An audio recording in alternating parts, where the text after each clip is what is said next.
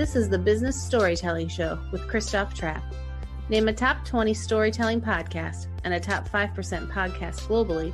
Christoph chats with thought leaders and experts to share tips and tricks that can help you tell your company's stories better to drive business results. Available wherever you listen to podcasts, live streamed on major social media channels, and part of the DB&A television network, available on most US television sets and streaming on Roku and Amazon Fire. Here's Christoph with today's episode. Let's go.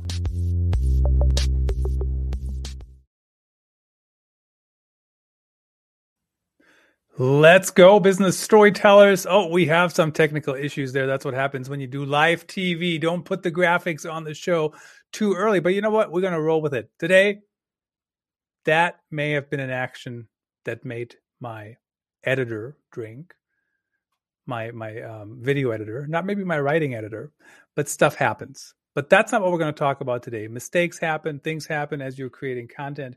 But there's things out there that we don't have to do. I'll give you an example.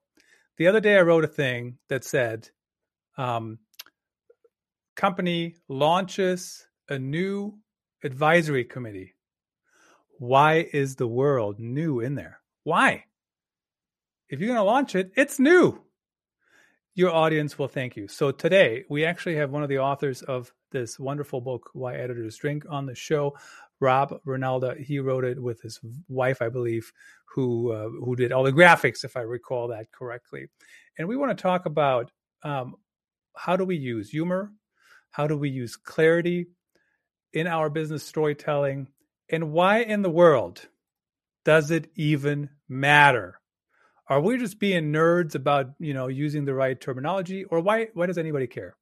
That's what I want to find out. So, Rob, welcome to the show. Hi. Boom. Boom. We always give fist bumps to each other. Nice to see you. And um, I, as I said, I probably made my video editor drink right there with that little um, mistake at the beginning. But so tell me, why is all this stuff important? Why did you write the book? And you know, what do we take from it? Well, um, communication is uh, the the cornerstone, the spine of communication is clarity. Uh, because if your if your message isn't clear, then it won't get across. Um, part of the problem with um, a lot of writing today, especially business writing, uh, lies in word choice. And uh, if people are using mm-hmm. too many words, um, if they're using 18 words to say uh, seven words worth of content uh, or messaging, then they are wasting the reader's time. They're wasting the, uh, their own time, um, and they're not getting the message across in a way that will be powerful, so it lands. Um, what the longest chapter uh, uh, in Why Editors Drink is about bloat.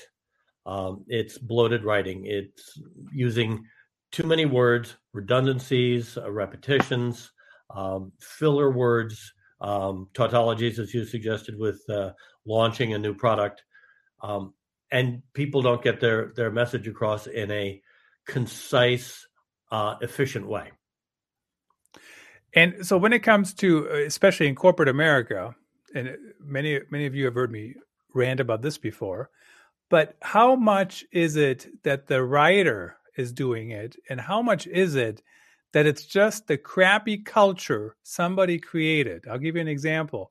If I'm writing something and 12 people edit it, none of them have a copywriting background. How can I how do I have any chance to create a good piece of content? Well, it it lies first in knowing what your message is supposed to be. If you have a really good idea of, of what you're trying to get across, uh, it that helps you focus.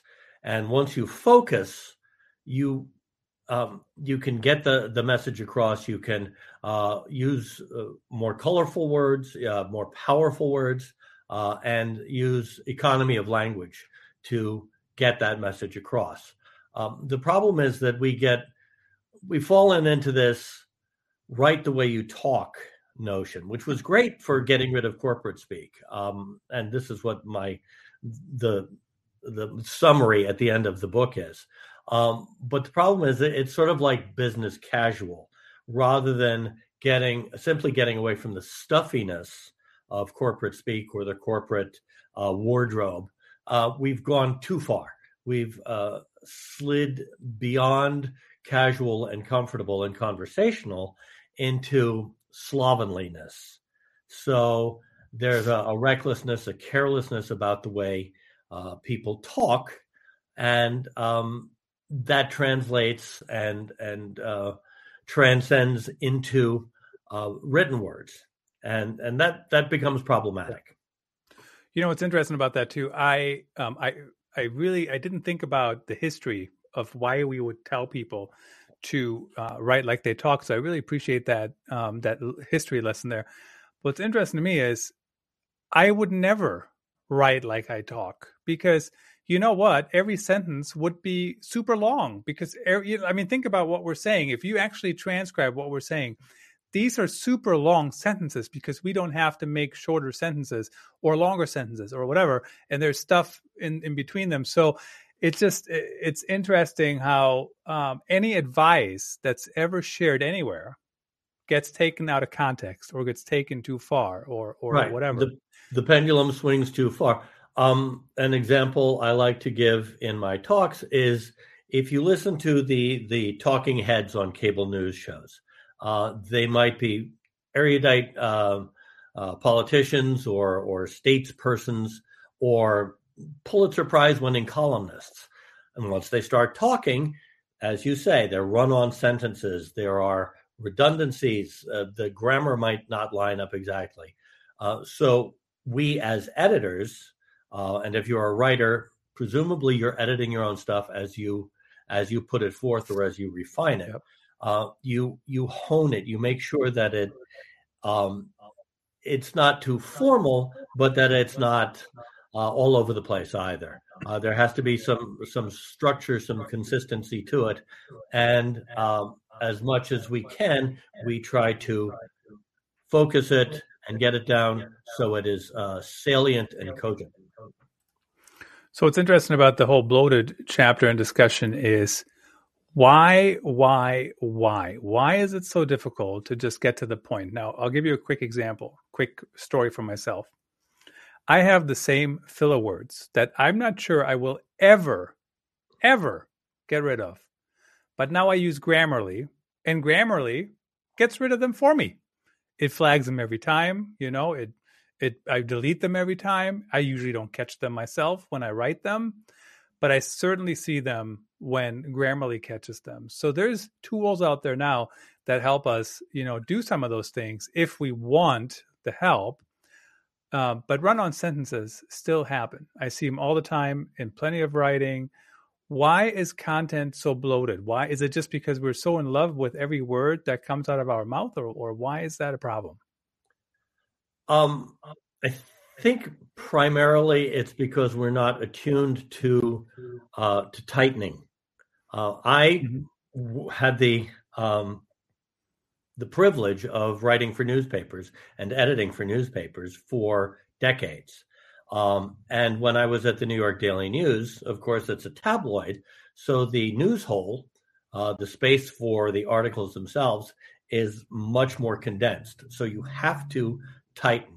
Um, and in some cases, you have to buy a line or two or three. That is to say, mm-hmm. uh, the the copy is just too long for the the printed uh, space that's that's uh, allotted for a given article.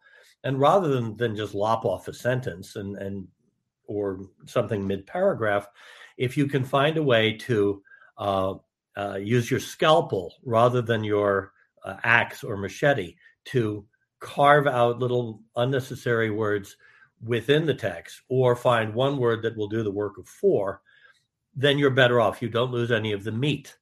Uh, I gave a, a, talk at ACES, uh, the Society mm-hmm. for Copy Editing, um, a couple of years ago.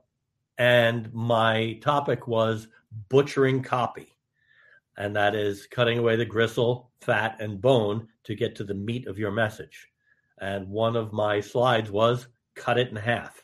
If you can, if you write 700 words and you can say it in 350 or 375 roughly, um, mm-hmm. then you're uh, then you're ahead of the game, um, and, and then because readers will look at a block of copy and, and they might not do a physical word count with Microsoft Word, but they'll see, oh, Yep. I won't read that much, but I will read this much.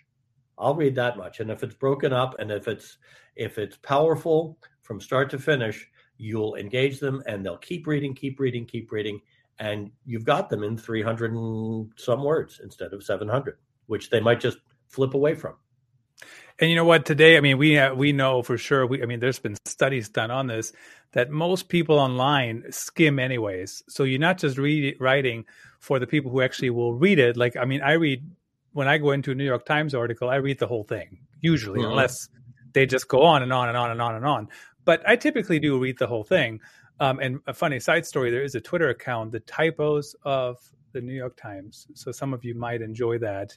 Um, I don't know if you've seen that before, but that's kind of funny. Yeah. So, but um, so anyway, um, what I was going to say is, as the, the the former editor of the Gazette in Cedar Rapids, Iowa, Mark Bowden, that's been a uh, while here, but he said as a as an editor, your job literally is to put ten pounds of content into a five pound bag, but um, and that might be true, but why? How, what can writers do to make sure their content is more concise before it gets to an editor? and uh, especially there was a study that uh, Sarah, um, don't remember her last name now, um, in, in, in Australia published that most corporate content creators, or many, I don't know if it's most, but many, don't even have an editor. Can you believe that? Well, I, I, I think the the first thing to do is know what your focus is.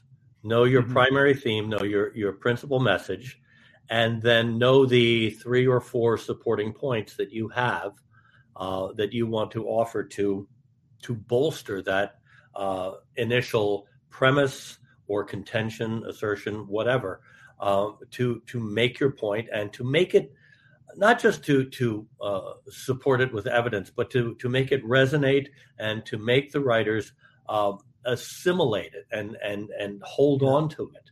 So uh, there comes not just getting rid of bloated language, but using uh, powerful, colorful words. Uh, they don't have to be 18 syllables long, but they do have to be the right word. Um, if you can, if you can really uh, hit the bullseye with your word choice, and that's why I uh, I recommend using a thesaurus and a dictionary to to not only look up the possibilities for a word, but also to make sure that that word choice is exactly what you mean. Uh, and then over time, as you get more practiced in this and more familiar, and you broaden your vocabulary and you you understand the nuances of certain words, then you then the word the right word will will come to you. It will appear to you as if in a vision, uh, and and and it will be there at your fingertips without having to think of it. Yeah. So I, I also use Grammarly for that. Uh, you just highlight a word and it tells you a different word. Um, so that's my online th- thesaurus to kind of keep track on that. So uh, I, let's shift a little bit to the important. So we talked about clarity a little bit here, and let's shift to humor just a little bit. And I, I know you Gladly. you um, you try to create um, humor in storytelling, and, and like in your book. I mean, you could have just written a book, honestly, right? That says, here's all the crap writers do that drives us crazy, but you didn't, right? You said, um, here's the stuff that drives us to drink, and uh, cheers, that's worth a martini or whatever. Um, why Mhm. is that kind of storytelling important, and how can brands use that in their storytelling? Well, when I started writing uh, pieces on uh, grammar and usage and syntax and linguistics, uh, after I got left newspapers and got into online publishing, um, I it just became a natural way for me to do it. I think most editors, most writers, um, love words and love word play. So using puns and uh, peculiar names like uh, Throckmorton and Myrtle and and uh, and uh, Cheswick and all those the the goofy devices that I use help to make it uh, memorable. But it, it's also there's a little bit of Mary Poppins in there too the spoonful of sugar that helps you remember um, the grammar lesson, the word choice, whatever. Um, as far as the the drinking motif came out, that that derived from uh, a particularly taxing day, and I mentioned this in the in the introduction um, of the book. I handed to the managing editor at, at my company a little post-it note that said "Pass the gin." It was a, a, a rough day, and and got a laugh out of her, and then uh, it, that became sort of a punchline, a catchphrase, and from there, I thought, well, you know, I could do a whole uh, presentation um, using my acting background to pretend to get drunk as I was, you know, reading bad examples. Well, the presentation never never materialized, but the book did. Uh, and with uh, Teresa, uh, whom you mentioned before, uh, we worked up. That's my wife, uh, who designed the book cover and did all the illustrations and all the formatting. Brilliant artist. Uh, she and I worked and made sure that all of the chapters had drinking references to button up the chapter. She did her illustrations using um, using drink motifs uh, for uh, to lead into the chapter to illustrate the chapter title, and um, so that just became thematic. Um, and curiously, we don't drink. Um, so that's interesting. I mean, I thought certainly. Um, I mean, people can relate to it and and figure out. Um, you know, I think themes work I've mm-hmm. done many, many projects where it's like a theme you pull through and you remember it better, right? And you can also um, you can circle back to that, you know, and, and as you mentioned, share that with other people. Um, interesting. So, how do we? Well, and that's uh, what. let me right. interrupt. That that's why fables work, right? And and and homilies and and, and those sorts of things. To uh, if you illustrate story, if you illustrate uh, themes uh, again, your the primary message uh, with a story, with a narrative, with something memorable, then it will stick. Then it will. There will be a a, a visual image or an auditory uh, ping that. Oh yeah, that's right. I remember that now, and so it it sticks. It sticks, and that's kind of what we want our content to do um, to, to, to begin with. Um, so you've seen certainly the shift from print to digital. So have I. Um, and you always hear people say, "Oh, because of the new thing, everything is going to hell." Right? Everything is bad because of the new thing. Um, you know, whatever. Um, and I don't think that's necessarily a new thing or people are saying right now. I think people said that 40 years ago, and probably people said it 90 years ago about whatever was happening at that time. Um, have you seen? I mean, have you seen a shift in the quality of content in recent time, or um, or, or how do you feel about that? There has been a, a shift in quality, uh, mostly because uh, news outlets and and corporations um, don't hire or don't retain experienced editors, and that creates problems. Um, there's less need for the type of uh, tightening editing that that that I specialize in, because the internet is fairly infinite. Uh, it, it's mm-hmm. it, uh, headlines now are 18, 20 words on a story, whereas before you had six words to write a headline uh, and you had to get your point across, and you know maybe twelve words for a, a, a deck head that would go underneath the the, the main headline. Um, so so in that regard, that tightening is out the window. Um, it also the because a, a, an online story can run 3,000 words or 800 words or, or whatever, where it would previously have had to have been half that, literally. But also, because there's no um, there's been an undermining of facts. Uh, not to get too political, but there uh, mm-hmm. has been a concerted undermining of facts uh, over the past 20, 25 years. And that has been as much um, the demise of, has led to the demise of newspapers uh, as much as going from from newsprint to uh, uh, to online writing. Yeah, I mean that's there's so many different um, rabbit holes we can go down here. The the demise yeah, of newspapers. Yeah.